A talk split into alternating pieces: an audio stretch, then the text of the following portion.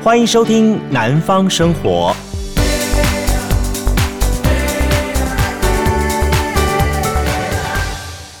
今天是二零二一年的七月七号，礼拜三。欢迎收听《南方生活》。大家好，我是杜伟。那在昨天节目当中，我跟大家来聊到说，今天是小暑日，嘿，架杠的小暑日，正式进入到一年最热的三伏天。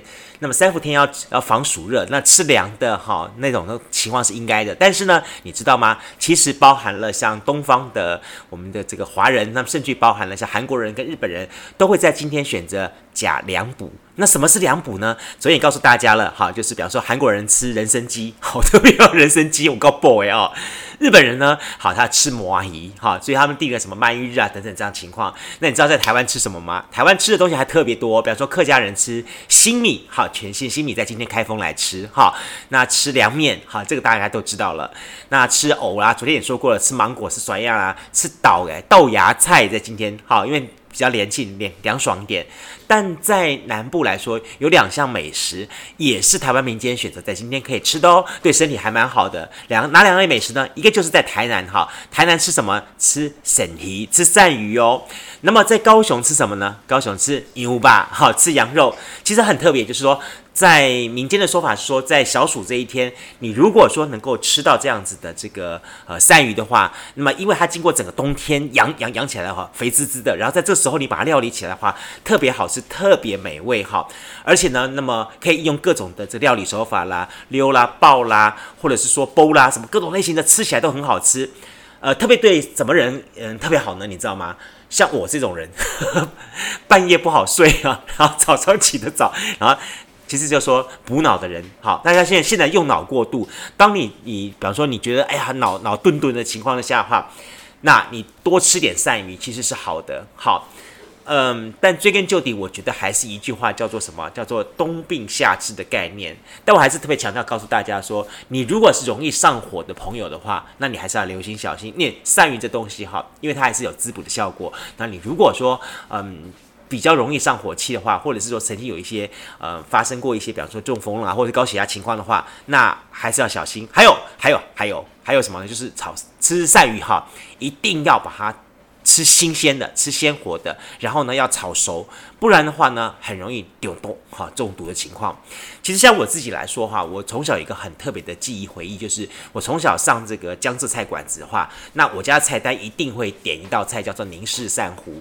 那宁式鳝糊就是在铺满韭黄的这个菜盘上放的那种大火快炒好的这种韭黄哈黄，然后再铺上黄鳝段，撒葱花啦、姜丝啊，最后拿那个油和热油这样滋下去哈。老实说，我百看不厌。我不晓得对于好，那你来说的话，是不是也觉得说，好看到这样子的一个段落桥段，会觉得说，呃，还它真的每次有那种油滋滋上去，那种那种唰上去，感觉啊，特别香，特别好吃，特别有感动哈。那我还记得说，我后来在当记者的时候，我曾经有一次去从四川重庆的大足石刻，我去玩跟采访的时候呢，我在当地吃到了一个很有名的。这个到料理菜，呃，那个印象真的是让我到现在还是难忘哈。它叫做盘龙鳝，那么他们是把黄鳝卷在竹筷子上面，然后炸到酥透之后，最后呢再淋上简直辣到要人命的这个辣油上去。所以你你一吃下去之后，你就觉得哇，怎么这么辣？辣到那种真的是直冲脑门的情况哈。不过我觉得啦哈，真的要谈到鳝鱼料理的话，到处走透透，到处看看摊。我印象最深刻的，还是我那时候在台南办台南美食节的时候呢，当地的好，那么老师就告诉我说，真正要吃起来还是有关于台南，为什么呢？因为呃，台南的这个鳝鱼料理，老实说哈，是从以前日本人时代好就已经呃传进台湾啊沿流下来的。但有各种不同说法，有人说从清朝时候就已经有这相关的料理出现了，有人说是日本人把它带进来的，因为日本人喜欢吃鳗鱼，那鳗鱼跟鳝鱼两个长相很像，所以呢，他们就把这样的东西引进引进来。但也有人说说鳝鱼其实看起来跟鳗鱼很不太一样，而且也也很奇怪。那日本人其实也不见得敢吃啊，反而是台湾很喜欢吃，所以。有关于鳝鱼的开始的传说的各有各说说法这样情况，但不管怎么样，真正好，我我个人是觉得说，呃，这是我个人的看法了哈。那懂料理的鳝鱼料理的，真的还是要到台南去吃。好，台南的这种小吃，特别是什么炒鳝鱼啦，好，清炒鳝鱼、大火炒鳝鱼啦、鳝鱼面、什么意面什么之类的，哇，真的是很厉害哈。那而且台南的这个鳝鱼料理有一点很特别一点，就是它它是大火快炒之后，再加上一些羹汤类的东西，弄得是酸酸甜甜的。那这样子的又脆又酸又甜的口感跟口味的话，也真的是只有台南是这么做。那特别就是说，一开始大家对于鳝鱼炒鳝鱼或者鳝鱼意面，一开始印象最深刻的就是来自于台南的萨卡利巴这个地方。萨卡利巴在那个时候的。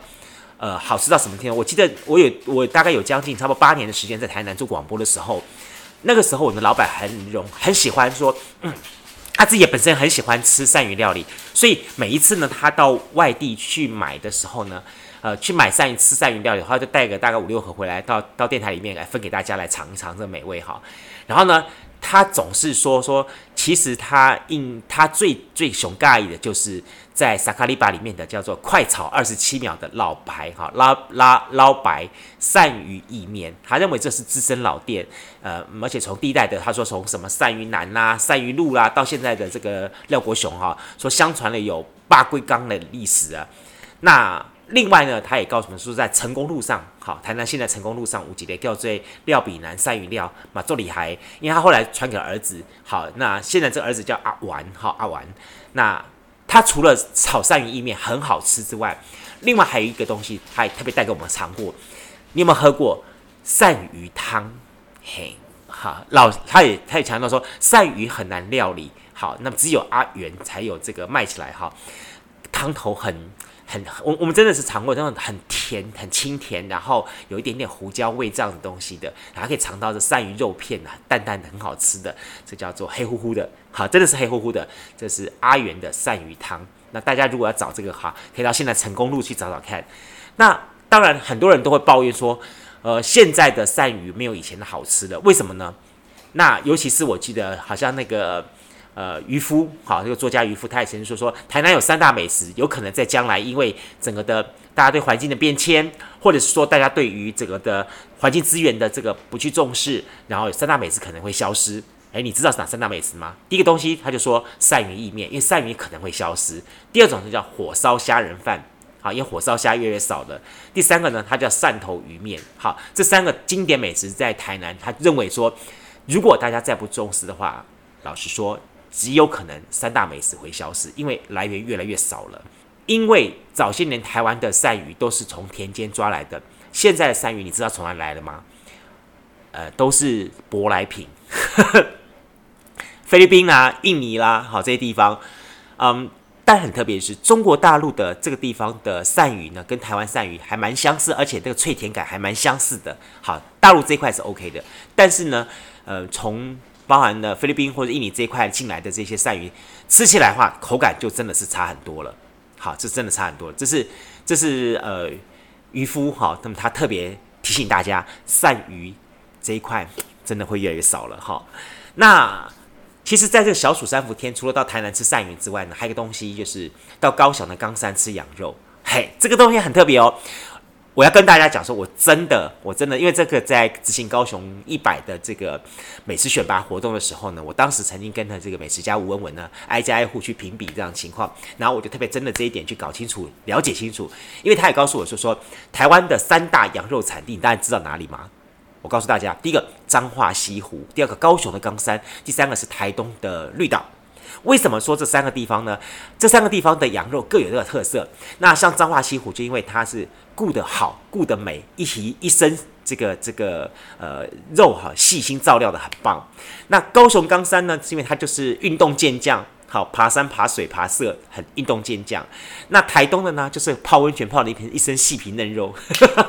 他是这么跟我讲的，我觉得哈，怎么会这样子分类，很很有意思哈。因为他说这样。早期在田寮，尤其是在冈山养的这个羊肉，都是从田寮过来的。而、啊、田寮那个地方是月世界，大家知道哈，月世界二地地形。然后这些羊呢，都是属于台湾土产公山羊。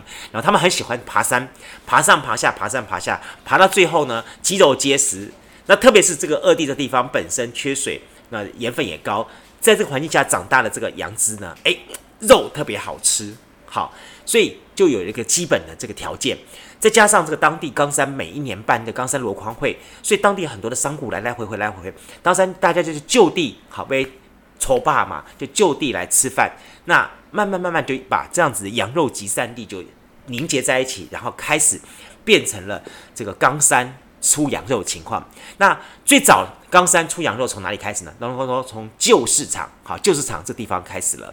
那现在其实大部分冈山地区的羊肉，你如果只要看到新旧的新，好什么大新啦、一新啦、熊新啦，只要是什么什么新啊、什么旗啦，好上面这类型的老店的名字的话，每一个基本上他们背后的那个亲戚关系哦，盘根结错，每一个好彼此都有一些呃因果关系存在，而且呢，呃他们也因为做生意后来是越搞越复杂，这些里面的故事。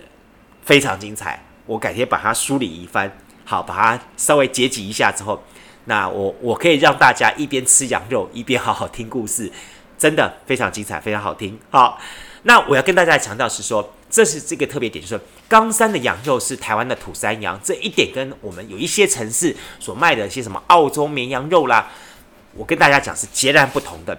土山羊那个口感咬起来就是 Q Q Q 弹劲弹劲的，那绵羊肉就是糯糯，真的是不太一样的东西。特别就是说，在这个三伏天，大家如果到高雄的冈山吃羊肉的话，你要记得配个东西，当地特产豆瓣酱。什么时候豆瓣酱跟羊肉会这么的配这么好吃呢？这个呢，我也跟大家留个伏笔，之后呢，我再找机会跟大家来好好闲聊一下。